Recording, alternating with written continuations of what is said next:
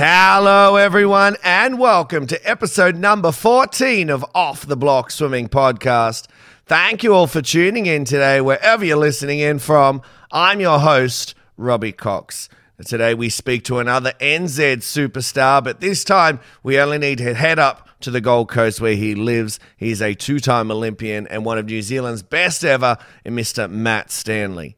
Before we get to our awesome chat, I just want to give a free plug to Matt's business, Cuzzy Pies, which him and his brother run. They sell super premium NZ style pies up on the Gold Coast, so make sure you go visit them at any of the Gold Coast farmers markets on the weekend also, head to their website at cuzzypies.com for more information on their delicious pies and where you can go to get them. On to the interview now. So, set aside 60 minutes from your day, sit back, relax, because EP 14 with Matt Stanley starts now. Take your mark. Away they go. No problems with the start. There is two 100s in the second in it. Gary Hall Jr., the extrovert, and Ian Thorpe battling it out down the pool. Thorpe is starting to go away from him. Oh, he's blowing him away now. Thorpe's gone more than a metre on Van den Hoogen's hand. But the sinister of all eyes is the great Madam Butterfly, Susie O'Neill. He's coming back. Oh, he surely can't do it to him again. Cavic in the white hats, Phelps in the black hats, and Phelps has got it. I cannot believe he's done that. Thorpe's in front. Thorpe and Hall. Thorpe goes in. Australia win. Joining me today on the show is one of New Zealand swimming's biggest stars. He is a two time Olympian from both London and Rio. He is a New Zealand record holder for the 400 and 200 and is one of the current crop of Kiwi superstars putting swimming in New Zealand back on the map. It is a big welcome to Off the Block Swimming Podcast to Mr. Matthew Stanley. Matt, how you go, mate? I'm doing well, thanks. Yeah, thanks for having me on the show. Really looking forward to getting stuck in. Not a trouble at all, mate. Now, listen, where have we caught you today? Whereabouts are you? Um, I'm currently in the Gold Coast. Um, I've been living here for about six years now. Just living the dream on the Gold Coast. I joked with the former Australian head coach Jacco Verhaeren the other day because he, he lives up there as well. That you know, you guys, even though everyone has gone through COVID and lockdowns, I get that, but you know, having having those beaches, having that warmer weather, you guys uh, had a pretty good gig up there. Yeah, to be honest, we really haven't had it that tough. You know, like, um, you know, if you if you were to, never watch the news or like ever look through your phone, you wouldn't even really know that anything's changed up mm. here. So that's a great positive, and I think we're very fortunate for that to be the case. You're a man who loves his surfing. I know. Have you? What have you been up to during the lockdown? Have you been able to get out? Yeah, I've been trying to surf as much as possible. We've been like another thing with over the last kind of three or four months, the waves have just been incredible. So we've been like really, really lucky in that sense as well. Um, I've got some really good surf over at Stradbroke Island, um, a few good waves at Snapper over the last couple of months, even though it's just incredibly crowded there too. Um, and a little bit at D-Bah. So yeah, I've been really lucky. Probably got the best barrel of my life about a month ago at Stratty. I'm six foot six and I could stand up in it, so I was pretty stoked. I think I was buzzing for about a week after that one.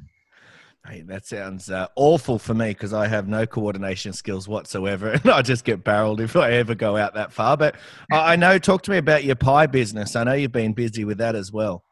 Yeah, so about 18 months ago, um, me and my brother started up a pie business called Cuzzy Pies here on the Gold Coast. Um, uh, pretty much, it started up out of um, just the fact that we couldn't find good pies here in Australia, and you know the pie culture in New Zealand is really strong, and it even is over here too. You know, everyone Aussies always talk about how good their pies are, and when we came here, it was like, oh man, they're just disgusting. We couldn't, I couldn't even eat them. You know, and I'm, back home, I probably eat a couple of pies every week. So um, my brother actually kind of came up with the idea. It's like, you know, let's have a crack at it. And then um, he was living in Sydney at the time, and he kind of like started to put together a few recipes. And you know, we were on the phone pretty much every day, you know, talking about this idea and how we could, you know, work towards getting something that, um, you know, that I might be able to do when I finish swimming, and we could work together on. And we kind of decided that Nick, my brother, would move up to the Gold Coast and we'd start a business up here. And So that was, yeah, that was probably about 18 months now.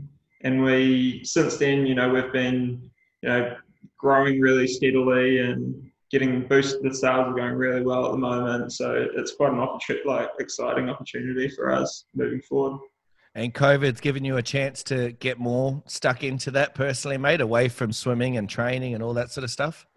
Yeah, it really has. You know, it's um, for kind of the past, I guess, 15 months or so, I've been trying to swim full time and do the business full time, which was just, it's probably one of the most challenging things I've had to go through in my life just because I've just had so much on my plate, and I was probably spreading spreading myself a little bit thin at times. But uh, it was a great opportunity for me to really work on time management skills, and um, it was just a, a, bit of a balancing act. But I think that I learned a lot along the way, and um, just tried to just tried to really make those both both those aspects of my life kind of coherent and work work well together.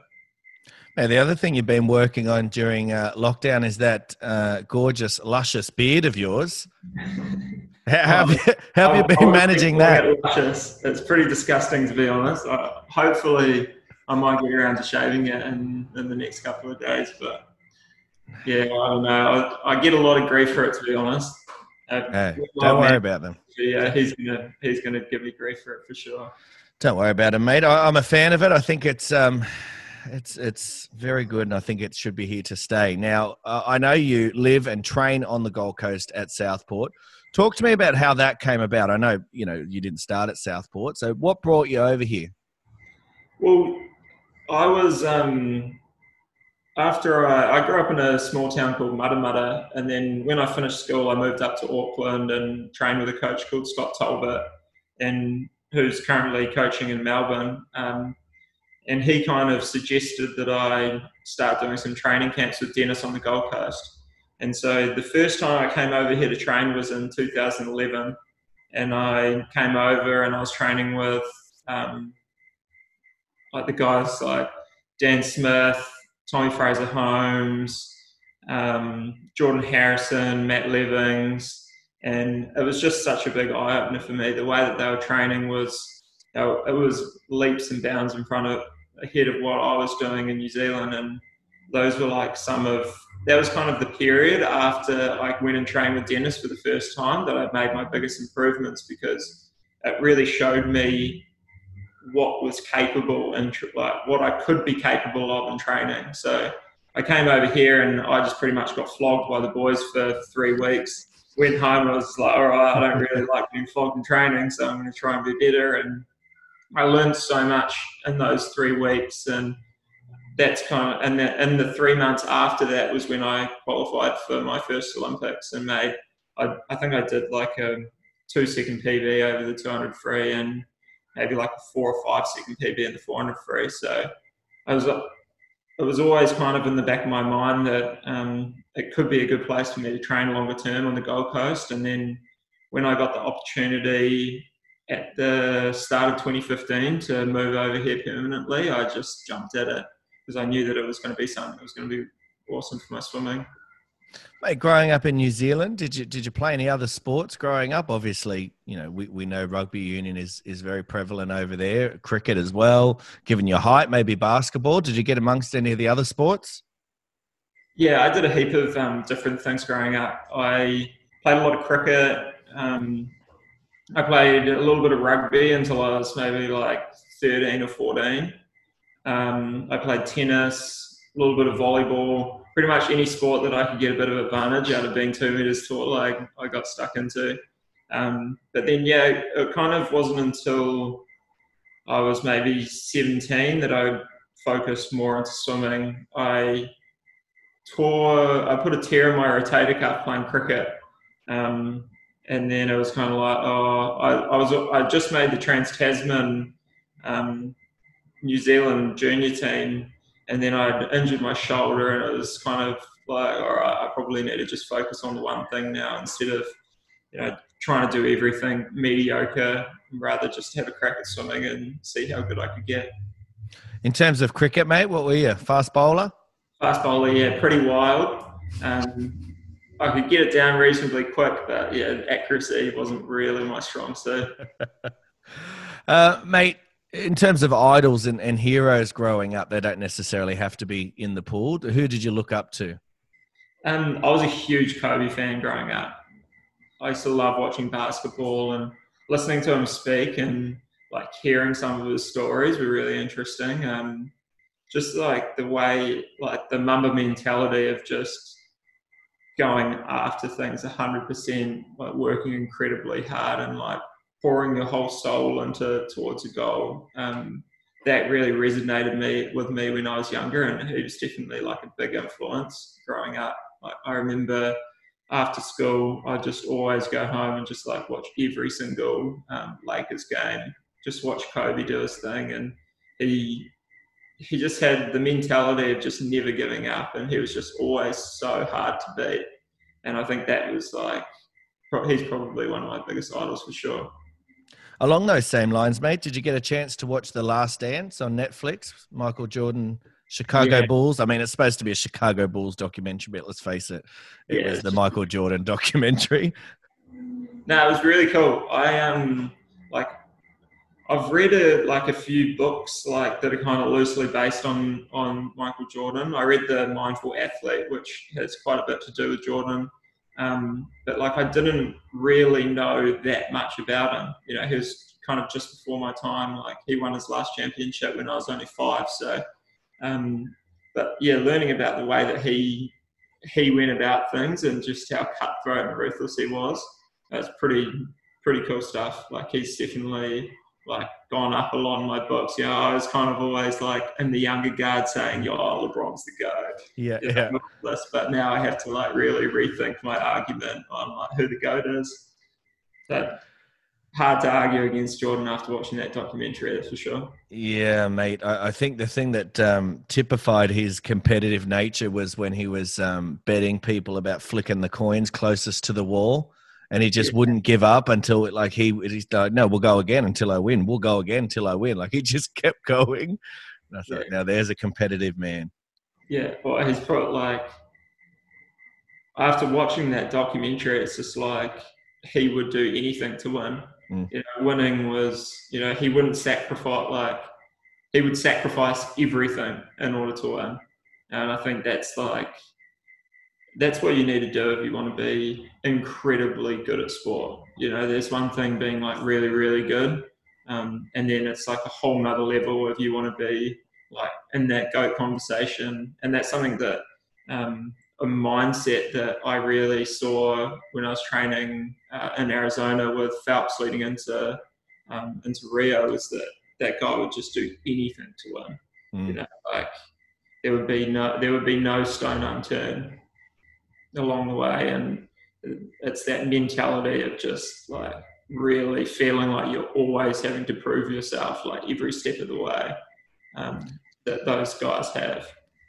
Mate, absolutely. Um, I've already told the story a few times on the podcast, so I won't do it again. But when I had Bob Bowman on, he definitely told me a few um, funny stories about how competitive Michael is. Even now, once he's finished swimming, and they were, he wanted to challenge him to a bake-off because Bob dared say that uh, he could bake better than Michael could. So that competitive nature is still definitely there, no doubt. Now, mate, talk to me about when swimming got a little bit more competitive for you. You touched on there that, you know, it was around that 16, 17 year age bracket. What sort of drew you towards saying, okay, I want to give swimming a real crack here? Yeah, it probably was when I was about, I was probably about 16 when I kind of started to get my first little taste of success. Um, and I think that was like a big factor for me. It was like, yeah, you know, like you could be quite good at this if you put your mind to it and like start putting some things in place to help you improve and like keep those improvements rolling. So I think that was probably where it started was just having that taste of success and seeing where what my opportunities could be in swimming um, and I also had like, really great support from my club in Matamata, even though it was a, like a really small club. We probably only had maybe 20, 30, 40 maybe in summer um, swimmers, but yeah, we had a good, a really good like club culture. I had a great coach, um, Graham Lang, when I was growing up, and he like he set some really really good foundations for me to like improve my swimming as I got older. So I definitely need to like say huge thanks to him because he was kind of the one guy that when I started to see a bit of success, he kind of sat me down and he was like, look, like you could actually be really good at this if you wanted to. Um, like if you do these things. And he kind of like hung that carrot in front of my nose for me to chase and always like was pushing for me to be better and um, kind of like opened my eyes to what my possibilities in swimming could be because you know, when you come from a town of 10,000 people, you're not, I wasn't really thinking about, you know, going to the Olympics or Mm. anything like that. You know, it's not really like on your radar. You know, you just, like, I just kind of rocked up swimming and like did my laps and I enjoyed it. And, but I was just kind of being a kid until I got to that stage where Graham sat me down. I actually remember the conversation quite well. And he said to me, you know, like, you've got all the ingredients to be a really good swimmer. You know, maybe we should do this, this, and this and try and get there. And I was like, yeah, I just bought in and um, and it kind of went from there. Absolutely, it did, mate. You've had a very long career. Um, but as, as a youngster, did you struggle with anything in terms of nerves, nutrition, you know, keeping up with your sessions, your prehab type stuff? Like, what were some of the things that you had to kind of get right before you made that? You know, obviously you've made the Olympics, but you don't make the Olympics unless you've got a lot of those things in order. Um, yeah, I think like there's there's a whole lot of things like that I could kind of see along the way that were like really like influential for me. I think like I probably like physically I think that like I'm reasonably good for swimming. You know, I was really tall and really flexible, had good range and all that stuff. Um, but I was also like super skinny and lanky, so like I always had to like be thinking about you know eating enough.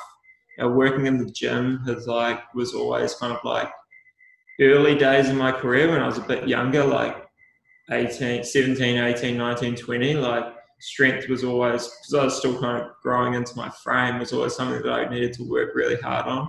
So I guess it's, it was kind of those things that like I was just learning, um, you know, what my body needed and what I needed to, to improve. And like I, I guess, like I said before, I was always lucky that I had people there and um, like I was always reasonably willing to listen when I was younger as well to to work on these types of things to get better. Mate, 2011 World Champs in Shanghai. Am I, am I right in saying that was your first sort of major international meet? Yeah, that was. I was yeah 19 years old. I think I I made the team on like a B qualifying standard, which New Zealand hadn't done in a while. So all I had to all I had to do was win the 200 freestyle at our nationals, and I, I made the team. What lessons did you learn from that meet? Obviously, it's your first, you know, big show, and and so many, uh, you know, international athletes, and, and the warm up pool, and all that. So everything's different from a from a, a New Zealand nationals, or for our perspective, an Australian nationals. What lessons did you learn from your first sort of big international racing meet? Yeah, it, it was so eye opening. Going like we did like the whole staging camp beforehand, which I'd never done. Um, you know, usually like if you go away on junior teams, you just rock up and you race like two or three days later. Whereas when you're in a senior team, you you go to a country nearby, you train for two and a half weeks, and then you go into like the the hotel like environment or the um, or like the team environment, and then you race, and then so it's, I think like it was just like an eye opening experience for me to to be a part of like the more professional realms of the sport. And I was still like really young. I was only 19 and I'd only really left school a year, like a year or so before then. And I actually remember being in warm up and I was kind of just like trudging along. Like usually anyone that's trains with me knows that like in warm up, I'm so slow, just like take forever to get into things and warm into it. And I kind of jumped in and and I was kind of just doing my old cruising. I probably would have been going like maybe like 118 pace or something, warming up. Probably had fins on as well. and this girl just like zoomed past me, and she was wearing a band on. She was wearing a band, no pedals, and I was just like, "What the hell is going on here?" I pulled up at the end of the thing, and it was Federica Pellegrini, and I was just like, "Oh my god, who's this beautiful woman?" Like, it was yeah i think that was that was like the first time i got in the water at a major international competition and i was just like wow i i i probably have to do a few things to get like a bit better and like probably be a bit more professional about the way i go about things um, and then my first race was a 200 freestyle and the shanghai i think the even to this day the shanghai stadium was the biggest um, the biggest stadium I think it was like a 25,000 seat stadium. I think it's I think it's the biggest one that I've ever done. So, Mm. and I was so young, and the stadium was pretty full because I think Sun Yang had his first race or something, and he was kind of like this. He he was real hyped up there as a guy who could win. I think he might have just broken the world record at um, at maybe like the Chinese nationals, like a few months beforehand. So Yeah. Uh, the crowd was pretty full and it was like a lot of buzz around it. So it was just really exciting. Like I walking out onto pool deck, big stadium, people everywhere. I was like, wow, this is this is pretty cool. Well, mate, you obviously, you know, took those lessons, went back to training, worked harder, and because, you know, the next year you go to the 2012 London Olympics.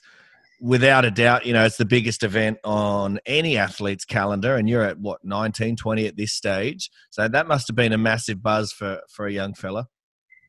Yeah, it was going to your first Olympics is there's like nothing really compares to it.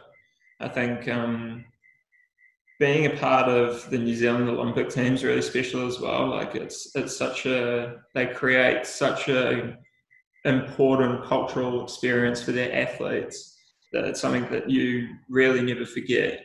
Are you the swimming team kind of like they go away and you go away on your like staging camp and then when you come into the village you're greeted by the rest of the whole of the New Zealand team comes out to greet you and they do like a 60 man haka as like you're walking into the village Oh, and it's just like goosebumps. And then when they finish doing their haka, you like strip your shirt off, get down into the pose, and you give them like a full haka back.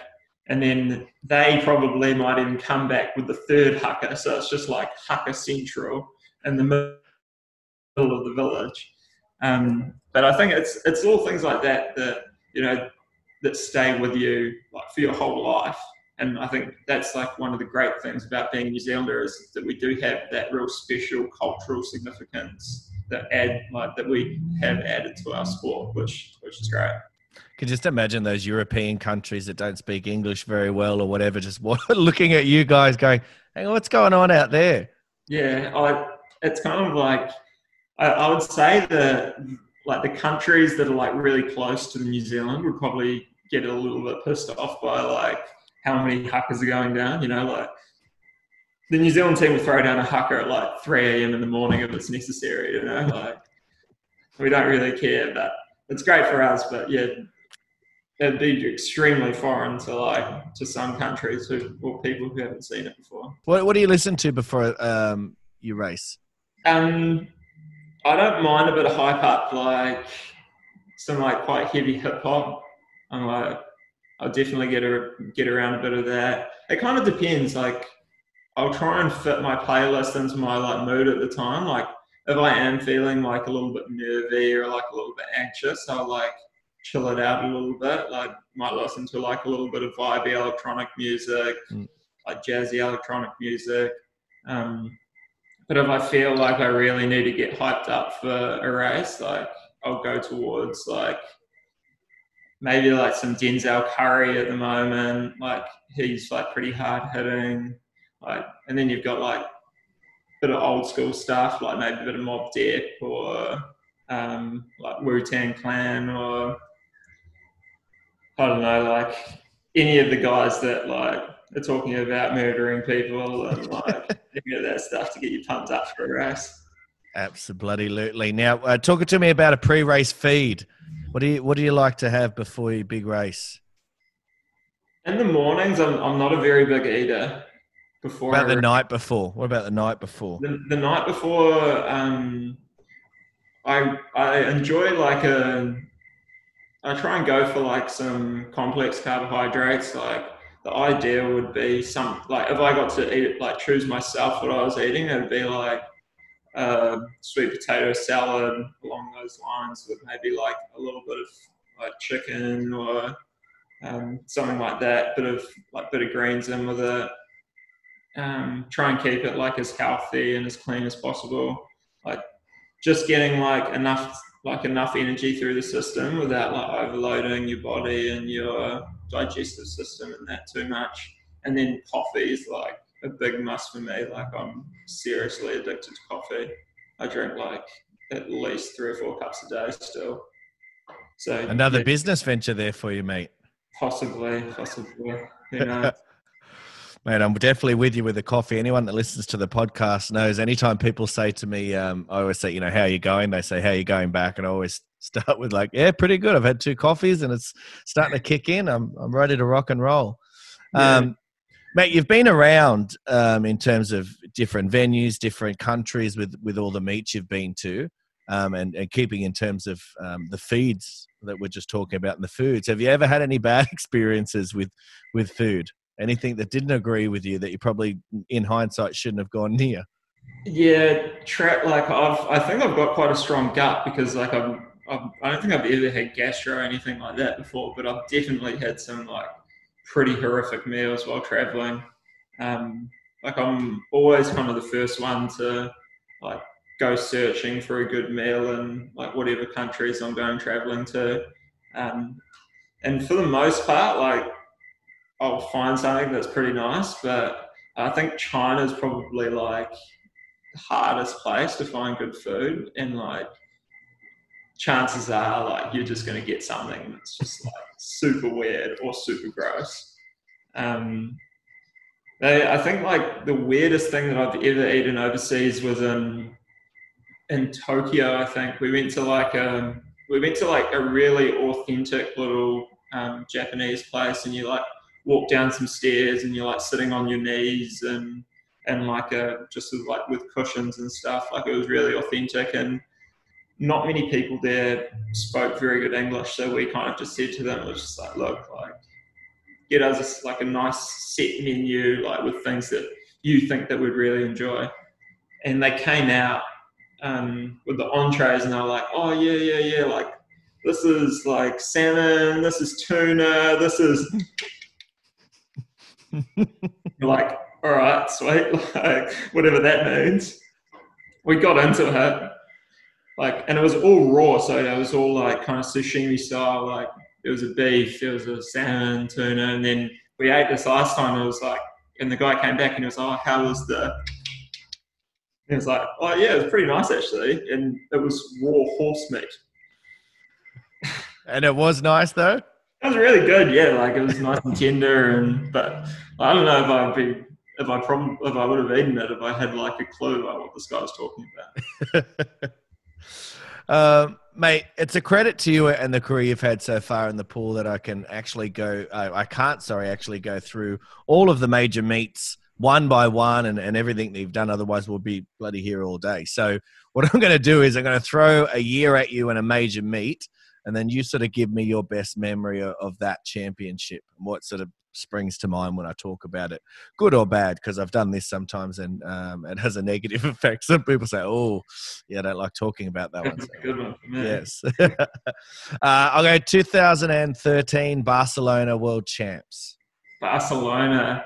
Yeah, that was actually a, a really um, that was a cool one for me. We the New Zealand team went to Europe like I think it was like at the start of June. We did like the full Mare Nostrum series. We did a three week altitude camp, and then we went back into another training camp.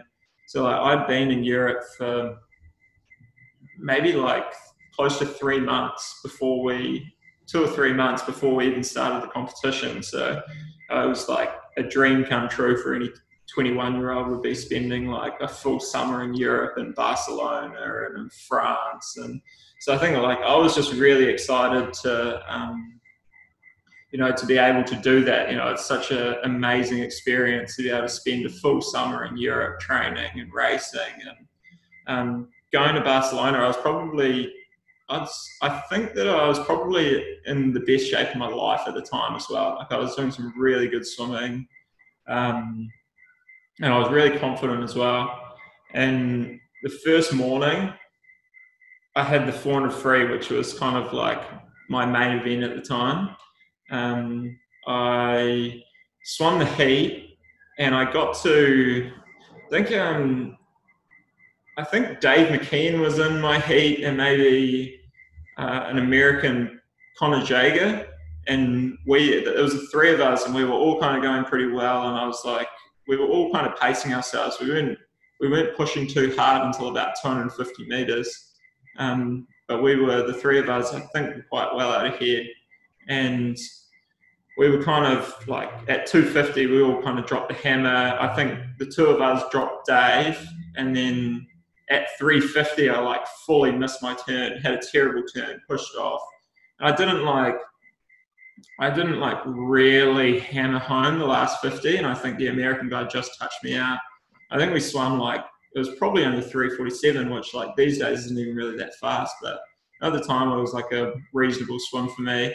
I was like, oh yeah, no, like that was all right. Didn't really swim a very good race. Like I didn't push it too hard, but should be enough to make it through to the final because I got second in my heat, which was a seeded heat.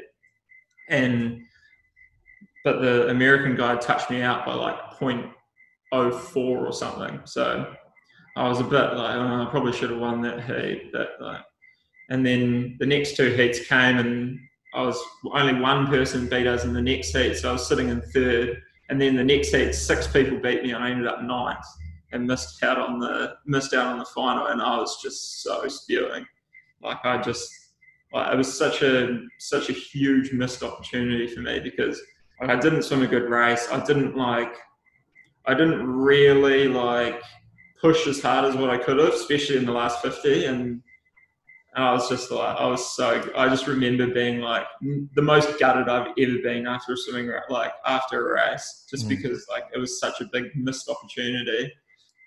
And then I think like to win a medal was like 340, I think it was like 344 or 345. And I think at the time, like I was definitely capable of doing that. Um, and then so like to miss the final and then to, you know, to watch the final and be like, oh, like, probably would have had like a decent crack at winning a medal in there. It was like pretty hard to swallow. Mm. Um, but then I ended up making the semi final in the 200, had a pretty good swim.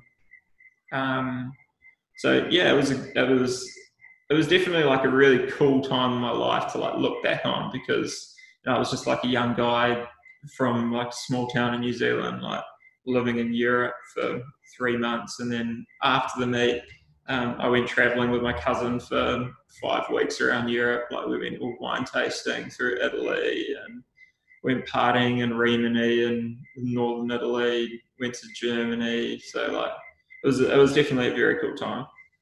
And I've asked this question to a few people before, but you know, given um, that you were enjoying yourself over there, but you still had a job to do, is that hard to find the balance sometimes? Being a young fella over there, I mean, I've been to Barcelona. I love that place. Um, and I certainly, well, I'm not an athlete, but I certainly found my way to more than a few pubs. was it hard for you to stay, you know, switched on? Or did you know, because you had the five weeks after, okay, well, I've got a job to do now and then I'll go enjoy myself? Yeah, that's kind of always like the mindset that I've tried to take to, to things is like, you know, get your job done and then you can have as much fun as you want.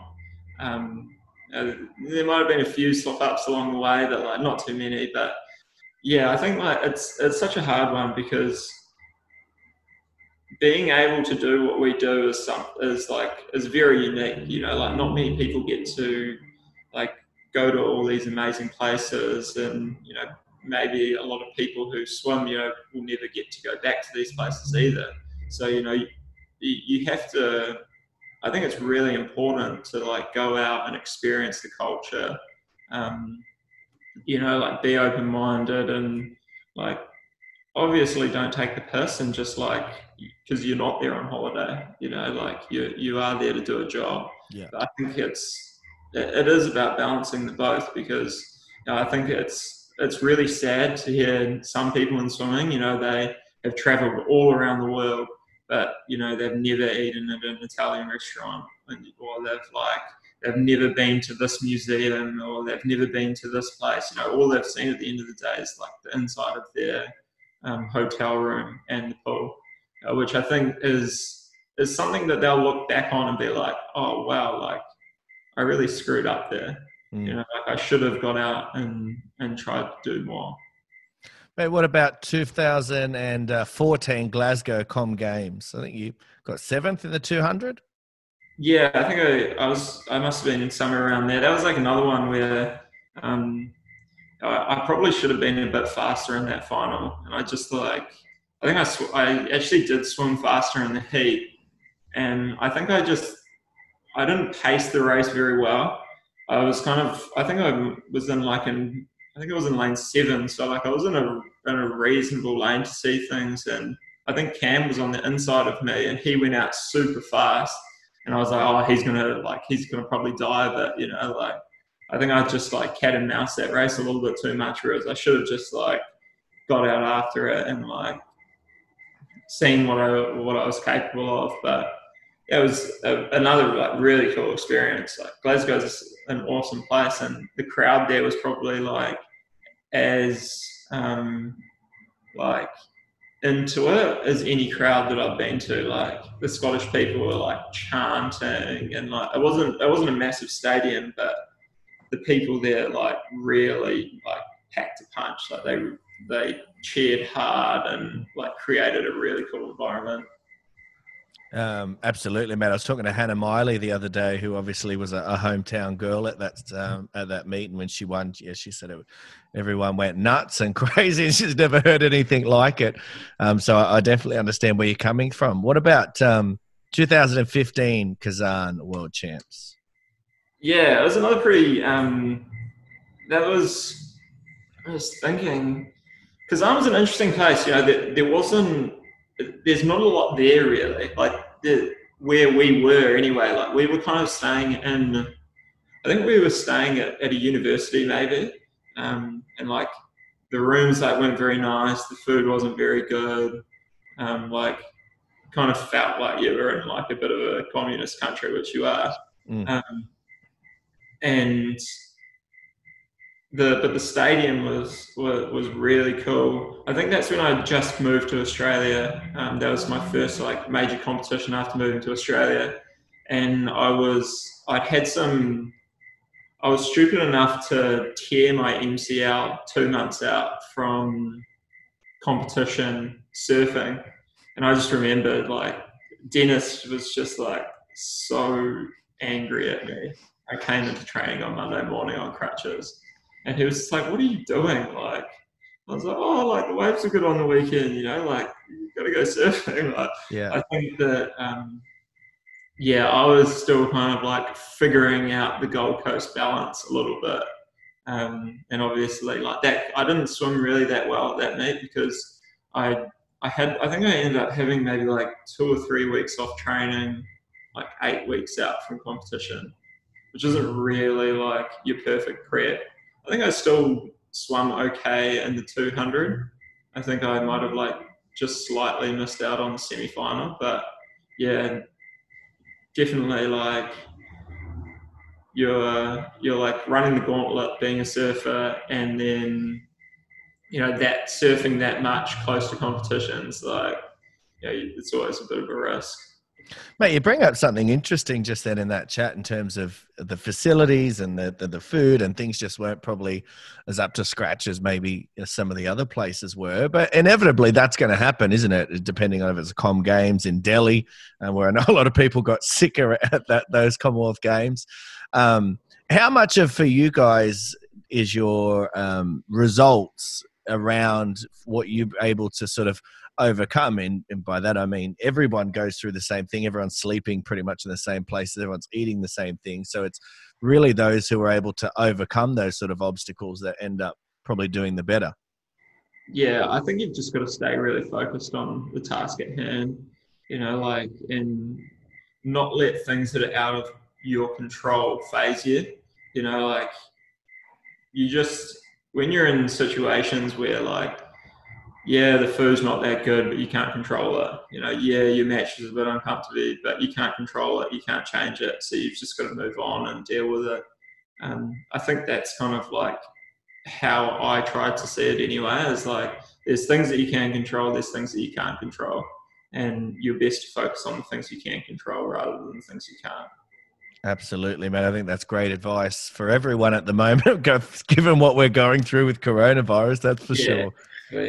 Know, um, the biggest thing that you control is like your own mindset around things as well. You know, like it's whatever happens. You know, the one thing that you've always got control over is how you think and like what you do. You know, so I think it's really important to take like that personal responsibility on yourself rather than like blaming. You know, oh my bed was uncomfortable, can't train properly, or oh the food was bad. You know, I'm hungry. You know, Absolutely, mate. Now, 2016, you're back in the Olympic arena in Rio. Are the nerves easier to handle now because you've, you've been to an Olympics before? Is it still a bloody big deal? So it doesn't matter how many times you've been there, it's still a big deal. Yeah, well, um, I had a bit of Rio was a real interesting one for me because I I think after those 2015 World Championships where I was I was coming off an injury and I was like not really that happy with the results. The next nine months, ten months, eleven months of training were like by far the best training I'd ever done in my life. I really like got into the swing of the things with Denis and like I was and then I went over and I did that stint training with um, um, Bob Bowman and Phelps in the US and like I was really hitting my straps and doing some incredible training. Um, and then it was two months out from, uh, yeah, I think it was two months out from the Olympics. I slipped going down the stairs and just like totally wrecked my ankle. Like tore every ligament, like broke a few little bones. Like it was, it was real bad. Like I couldn't walk for like five or six weeks. I couldn't mm. do anything. So I kind of my focus went from trying to like do as well as I could in the Olympics as to just like trying to like have my ankle be better than what it is now. You know, my focus like totally changed, and I actually I did a like a really good job rehabilitating it. And I got to the Olympics, my ankle was like in pretty good shape, and so like it almost took like most of the pressure off me. I felt like I was just like, okay, like you've already been through like this whole process of uh, this terrible injury at a terrible time. Like now it's just like go out there and enjoy yourself and like swim to the best of your ability. You know, all the hard work's done. Um, so I, I, I didn't really feel any nerves at all in, in Rio, and I, I actually really enjoyed it. More, more so, like not really like the results weren't what I would have been able to do had I not hurt my ankle. But I think like I was probably also like the most proud of that result because of the resilience I'd shown over the eight weeks. And I could have like very easily just been like, oh, stuff it, you know, like I'm just gonna stay home and like, you know, like cry myself to sleep for the next six months. But I think like going through like all the rehabilitation and like I worked so incredibly hard. Like everything that I did for like those eight weeks were like pretty much perfect for like getting my recovery down pat. So like I think that I probably that was the perfect preparation for me. I just had like this unfortunate event of breaking my ankle, falling that like literally slipped down the stairs at five in the morning. Mate, you must have felt like there was a bloody voodoo doll on you, given what had happened the year before with the surfing and then the slipping down the stairs. Yeah, I was pre- I was pretty unlucky. Definitely a little bit unlucky, but like I think like you just got to. Like, I kind of just ended up owning those things. You know, like there was nothing I could do about it. Like I just tried to try on the best I can. Definitely like like at the time it was like pretty. Like, it was just it was it was hard to sw- it was a hard pill to swallow because I think like those were kind of like those were my best years. Um, but and I kind of missed out on you know seeing some swimming that you know I probably that I didn't get to reach, but at the same time, like that's that's part of sport. You know, like being injury resilient is like one of the biggest parts that will like see a person be either successful or not as successful. So, and obviously my flimsy ligaments, like, is not really that, um, yeah, aren't really that good. but you got any good uh, athlete village stories? Any anything you saw any going on? I mean, you coming towards the end of your career now, so I'm sure you can give things away. You're not going to upset too many people.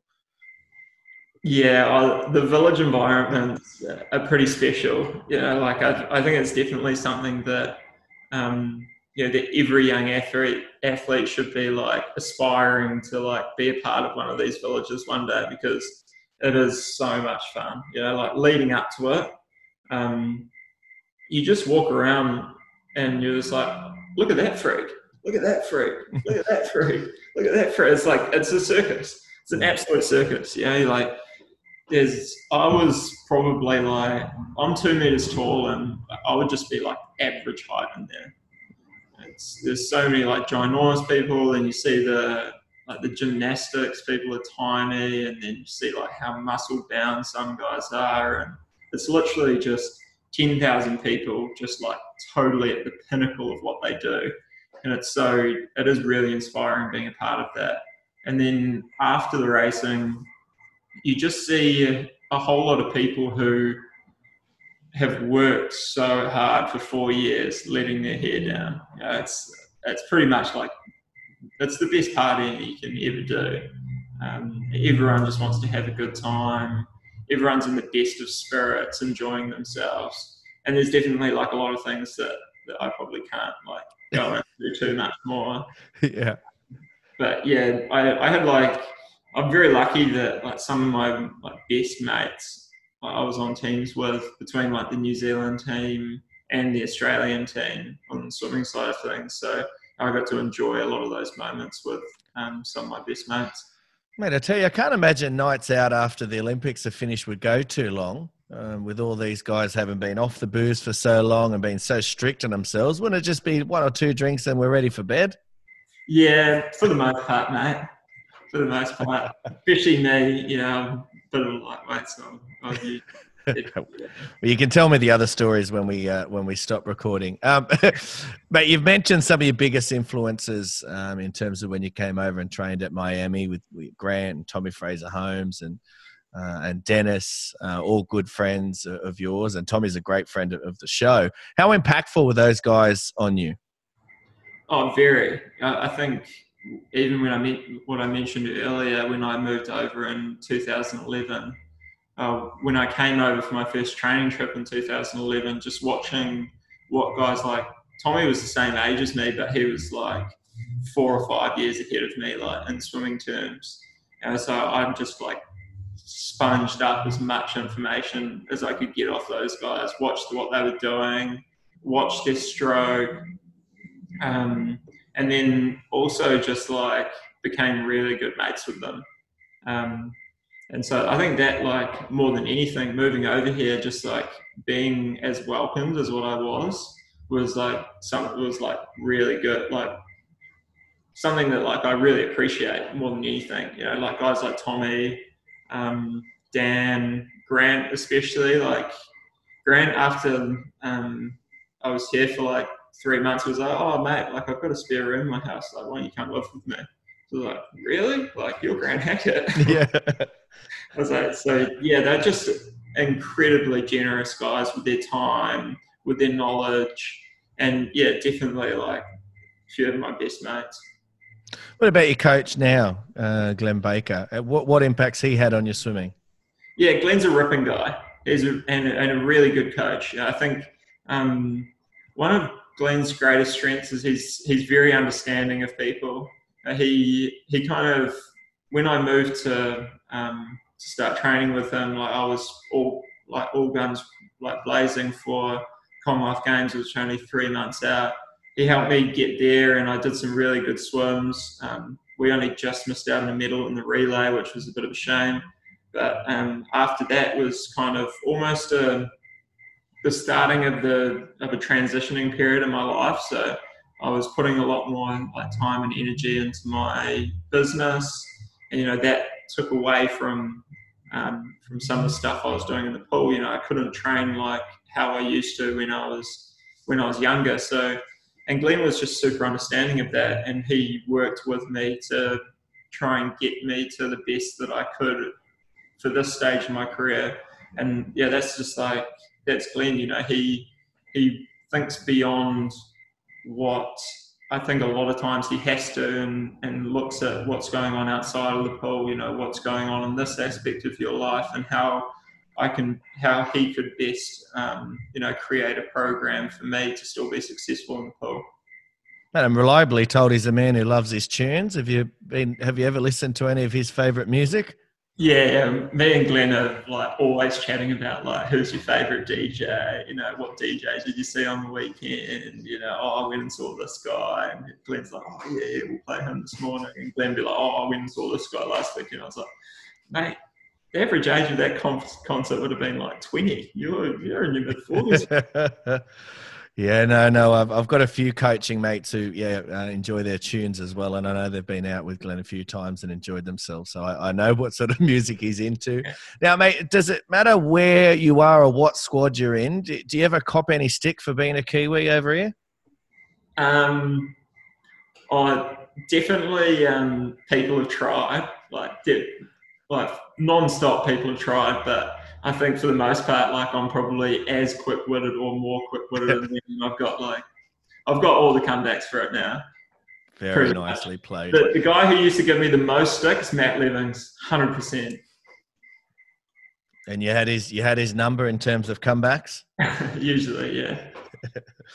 Mate, what's it like living with a fellow New Zealand team member Dan Hunter?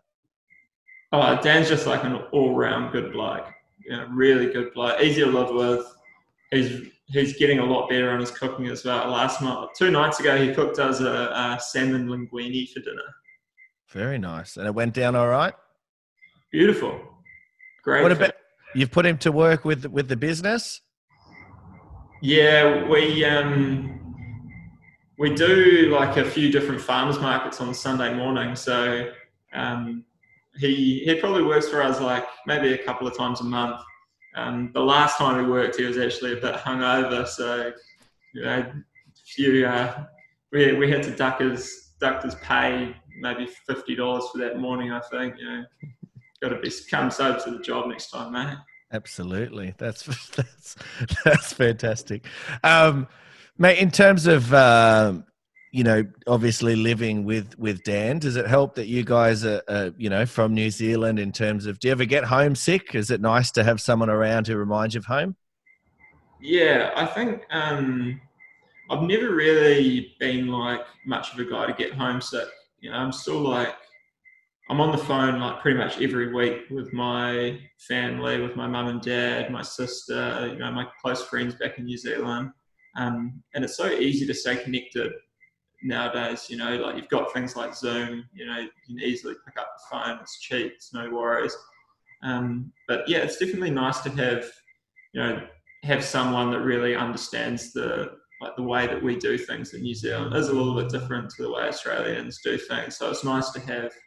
Uh, I've lived with Kiwis the whole time that I've been here as well. So you know, it's nice to have that little slice of home wherever you go.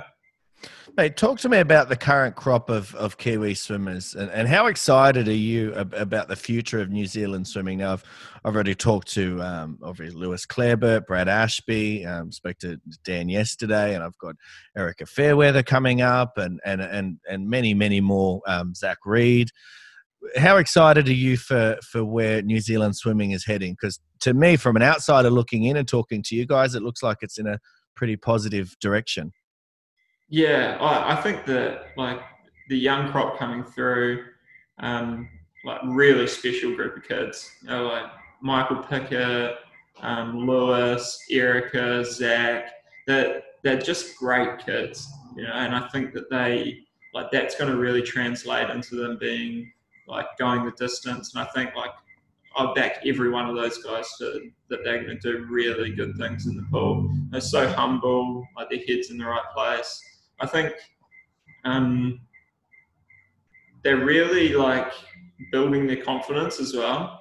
Because I think New Zealand's always had incredible swimmers, But I think like being so distant and like far away and like so small, like I think a lot of Kiwi swimmers have always kind of lacked a little bit of confidence and like never really um, lived up to their potential. Um, the one outlier being Lauren Boyle, who I trained with at Miami, she was just such a star. You know, like you take Ledecky away, who's like a once in a generation absolute freak, and she would be, I think she's got like four or five silvers at world championships and stuff like that. So, you know, if Ledecky wasn't in the picture, you know, she would be like one of the all-time greats. So, and I think that she does get overshadowed a little bit just because of how great Ledecky was. But yeah, I think um, Lauren really set like a, a really good standard for New Zealand swimming and was a great role model. Like as when all these younger crew were coming up to be like, oh yeah, like we can compete on the world stage. You know, like we can we can compete with the Aussies. You know, we can you know, we can beat the Aussies, and I think that's what these young guys think. You know, that they're like, oh, we've seen Lauren do it. You know, like we can do it as well. And Lewis really showed that this year or last year, sorry, at World Championships when you know, he pretty much came out of nowhere to win a medal. A big PB, and I think he's only going to get better and better as well. Absolutely. Now, mate, I, I, like to finish some of our chats with some less serious questions. And I, I, think these sort of questions give us a bit of insight into what you like away from the pool in terms of, you know, what sort of music you like, what sort of movies you like, all this sort of stuff. So it's pretty rapid fire. I'll just throw it out there and whatever first comes to your head, you throw it back at me. Cool. All right. You ready to rumble? Yeah. So we've already talked about favorite music, so I'm not going to go there. What about favorite movie? Favorite movie? Um, I'm going to say the Hannibal Lecter movies. Oh yeah, Red Dragon, um, and those ones. You into that sort of uh, thriller, horror, scary movie types? Yeah, I love thriller movies, like crime thrillers. Definitely, like that's my go-to. What about your favorite meal? Favorite meal? Um, probably pulled pork tacos. My favorite meal for me to make personally, pulled pork tacos. Very nice. What about biggest fear? Could it, it could be heights, could be spiders, could be anything. um, I, I'm not really that much of a scaredy type of guy. I don't know if I'm really too scared of anything. There you go. Look at you go. Well, I wouldn't be jumping out of a plane, I can assure you. And if I do see a spider, my wife is the one that gets it. It won't, it's not me. What about, mate, you've, you've visited some beautiful countries. What are some of your favorites that you've visited? I don't like bats. That's what I'm scared of. There you go. And as, like, my fear's been, um, like, pretty well justified with the coronavirus. Absolutely. Um, so, favorite places to go to? I think, um, one of my favorite cities that I have ever been to is Istanbul. I think that's like a really incredible, beautiful city. Great food, like a really interesting culture, and like you've got all those like amazing mosques and like really cool architecture.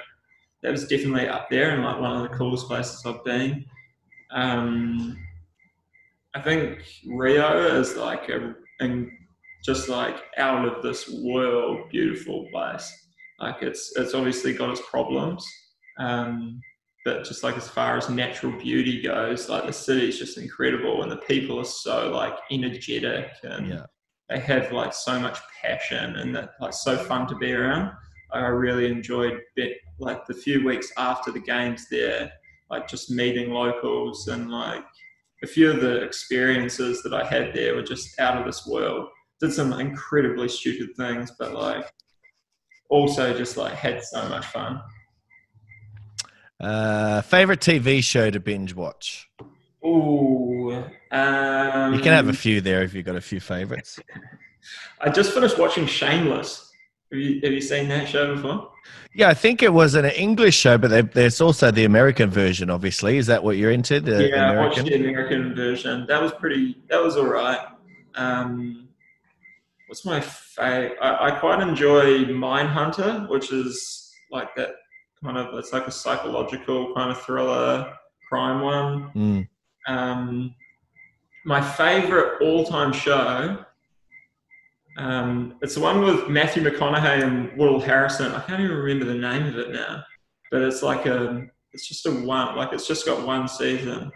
I can't remember what it's. I think I know what you're talking about. They did do another season, and Vince Vaughn was in it. Um, yeah, that's probably my. oh, you've got me. You've got me stumped now. But I know. I know the one you're talking about. I just can't um, think of it off the top of my head. It'll come to me. I'll end up uh, inboxing you later at like 10 p.m. with with the answer because it'll just shoot to my brain.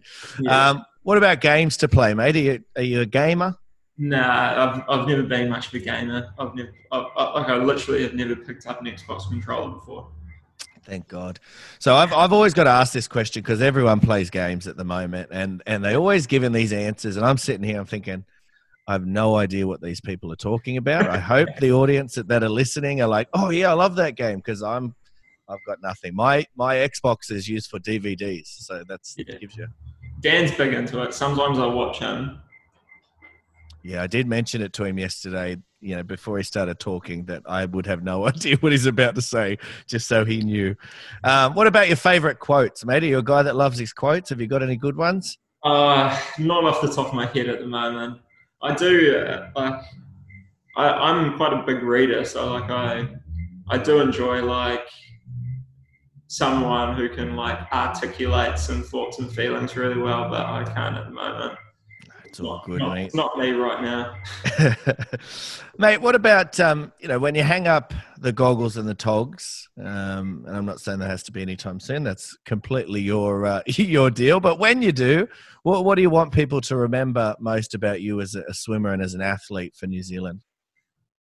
Um, I think I just like more than anything, just want to be seen as someone who like added value to the sport. You know, like left the sport in a better place than when I started it. Especially in New Zealand, I think that's pretty important for me. Um, you know, I wanted to have added to the team culture. You know, hopefully inspired some some young kids um, to do swimming in the first place, and for like just to see swimming as like a good opportunity to like to better yourself in life. I think that's like a, a huge thing. Like there's so much, you know, you might not get like swimming's not really a sport that you should be trying to get into to like make money or like wealth or like, even connections and stuff like that. But the intrinsic value of swimming is is incredible. You know, what it teaches you about resilience, about hard work, you know, about processes is just like next to none. So I think of anything, you know, I think that's kind of like the legacy that I want to leave is like, you know, how like how I went about some things really well and like how other people could follow that. I'm not saying I've done everything right, but plenty of things wrong. But I think like I'm always willing to try and learn from those things that I didn't do right.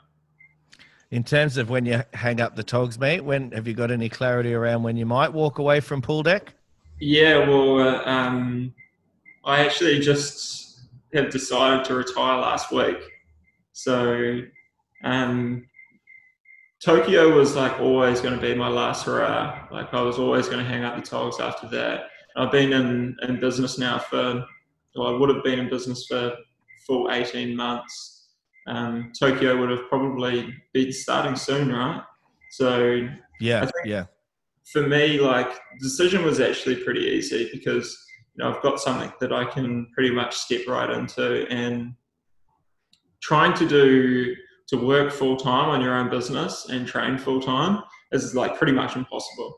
You know, like you just you just there isn't enough time in the day, and like no one's got enough energy to work a fifty hour week, working in kitchens, working at markets, um, at events, trying to manage staff, and then on top of that, training 20 hours a week in the pool, and then gym sessions and stretching and all the things that you need to be able to focus on to be a good swimmer. So at the end of the day, I think the the level of uncertainty around the next year um, and like what the Olympics might look like actually made my decision quite easy because I was going to have to choose between my business or my swimming, and with the way things are, with what could be happening with swimming at the moment, it's, it made the decision pretty easy.